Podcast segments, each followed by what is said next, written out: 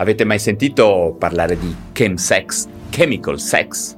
Forse qualcuno di voi sì, ma sapete che cosa è realmente? Ogni tanto sorrido quando sento i giornalisti, i cosiddetti esperti, affibbiare sti nomi quasi sempre anglosassoni, molto suggestivi a fenomeni che indubbiamente sono vecchi come il cucco e che si sono sviluppati e amplificati recentemente solo in ragione di una maggiore facilità di connessione tra gruppi affini di persone, diciamo, e dalla possibilità di condivisione delle informazioni dovute alla rete. Ovviamente anche lo stile di vita contemporaneo e l'evoluzione dei costumi e delle usanze hanno il loro peso, eh, per carità. In ogni caso dico questo perché il chemsex si riferisce alla pratica che direi ha origini millenarie di aumentare l'intensità, la durata di un rapporto sessuale da soli o in gruppo anche mediante la disinibizione, la perdita delle briglie morali e dei freni inibitori che eh, deriva certamente dall'utilizzo di sostanze. Sai che novità?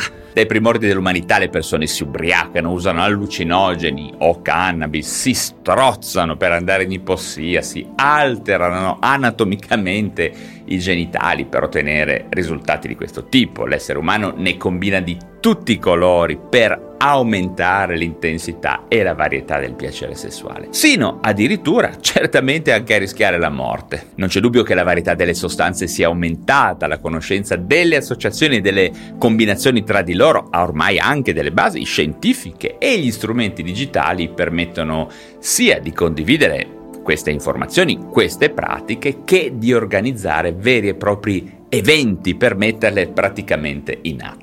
Vediamo quindi che in estrema sintesi la parola chemsex, che lo ripeto è un'abbreviazione di chemical sex, è fondamentalmente un neologismo inventato dal britannico David Stewart, un attivista esperto del fenomeno, tra parentesi morto direi nel 2022, ma che poi è stato ripreso anche dal dottor eh, Adam Byrne, autore del famoso The Chemsex Study, che si riferisce, questo termine appunto, all'utilizzo di diverse sostanze per aumentare, rendere iperbolica l'esperienza sessuale. Sto parlando di metanfetamina, mefedrone, GHB, la famosa droga dello stupro e il suo precursore il GBL, ma anche ketamina, eh, anche Viagra, alcol, cannabis, certamente cocaina e importante, molto importante, varie forme di testosterone in formulazioni sia orali che iniettive oppure in gel da spalmare sulla cute. Una pratica questa molto diffusa per aumentare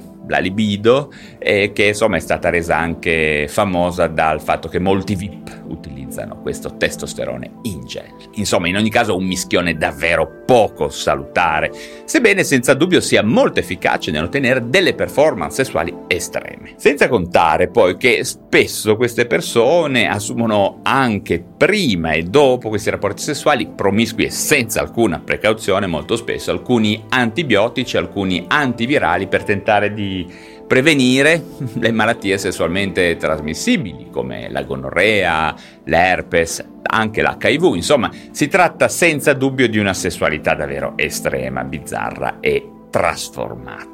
Nonostante alcuni dati e statistiche ci dicano che il chemsex sia un fenomeno particolarmente diffuso nella comunità gay e forse più in generale in alcune aree della comunità LGBT, io credo che eh, sostenere che queste pratiche siano esclusive di questa fascia della popolazione sia estremamente impreciso e direi stigmatizzante. Non so se sia un caso, certamente non è un dato statistico significativo, ma io personalmente ho incontrato professionalmente molti eterosessuali che si dedicano a pratiche di chemsex, certamente più frequentemente in ambiti di sesso di gruppo o di scambi di coppia, ma la mia personale percezione, perlomeno in ambito italiano e nella zona in cui lavoro io, è che si tratti di un fenomeno trasversale e sicuramente in rapida ascesa. Uno dei tanti segni del tempo, per così dire. Mm? E in quest'ottica credo che sia fondamentale il confronto tra operatori sanitari su questo fenomeno, lo ripeto, da un certo punto di vista antico come l'umanità, ma che sta diventando sicuramente più complesso, dilagante e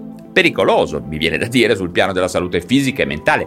È una pratica questa assolutamente pericolosa. Ma a questo punto facciamo anche qualche considerazione. Direi che ormai è evidente come il sesso e la sessualità stiano diventando qualcosa di artificioso e di surrogato, direi, particolarmente affine ad un bisogno anomalo, no? Quello che si chiama bisogno anomalo delle persone, piuttosto che un'attività fisiologica naturalmente e tradizionalmente posizionata tra la classica triangolazione no? del romanticismo, del significato procreativo, ma anche certamente del sesso fino a se stesso. La sessualità che dipende dallo stato di coscienza alterato è ancora più preoccupante dal dover indurre un desiderio che spesso non è presente Beh, lasciatemi dire che tutto questo ripercorre e copia la sostanziale crisi di passione e di consapevolezza della nostra società. Se io devo utilizzare sostanze psicotrope per accettare un'omosessualità o per riuscire a tradire la moglie o per concretizzare fantasie proibite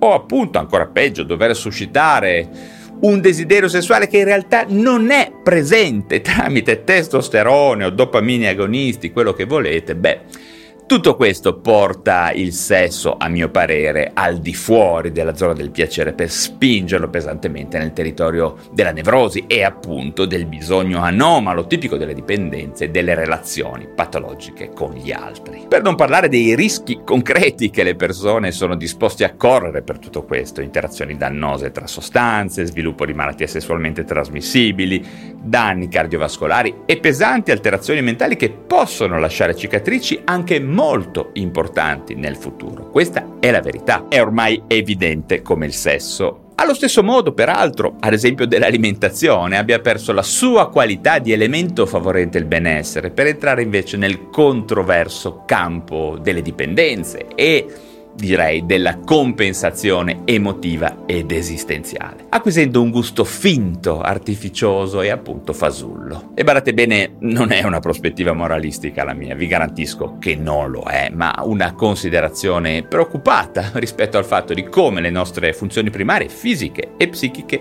stiano venendo pesantemente trasformate e distorte dal nostro stile di vita e dagli influenzamenti della società in cui viviamo. E credo che tutto questo sempre di più meriti di essere osservato, non negato, guardato anzi attentamente, preso in forte considerazione e discusso. Ok, anche per oggi ho finito, grazie davvero per essere arrivati sino alla fine di questo contenuto, aspetto i vostri commenti, se vi sono stato utile datemi un like e se vi interessano questi temi di neuroscienze e salute mentale iscrivetevi alla piattaforma digitale da dove mi state ascoltando. Un caro saluto a tutti e ci si rivede presto per parlare di un altro argomento.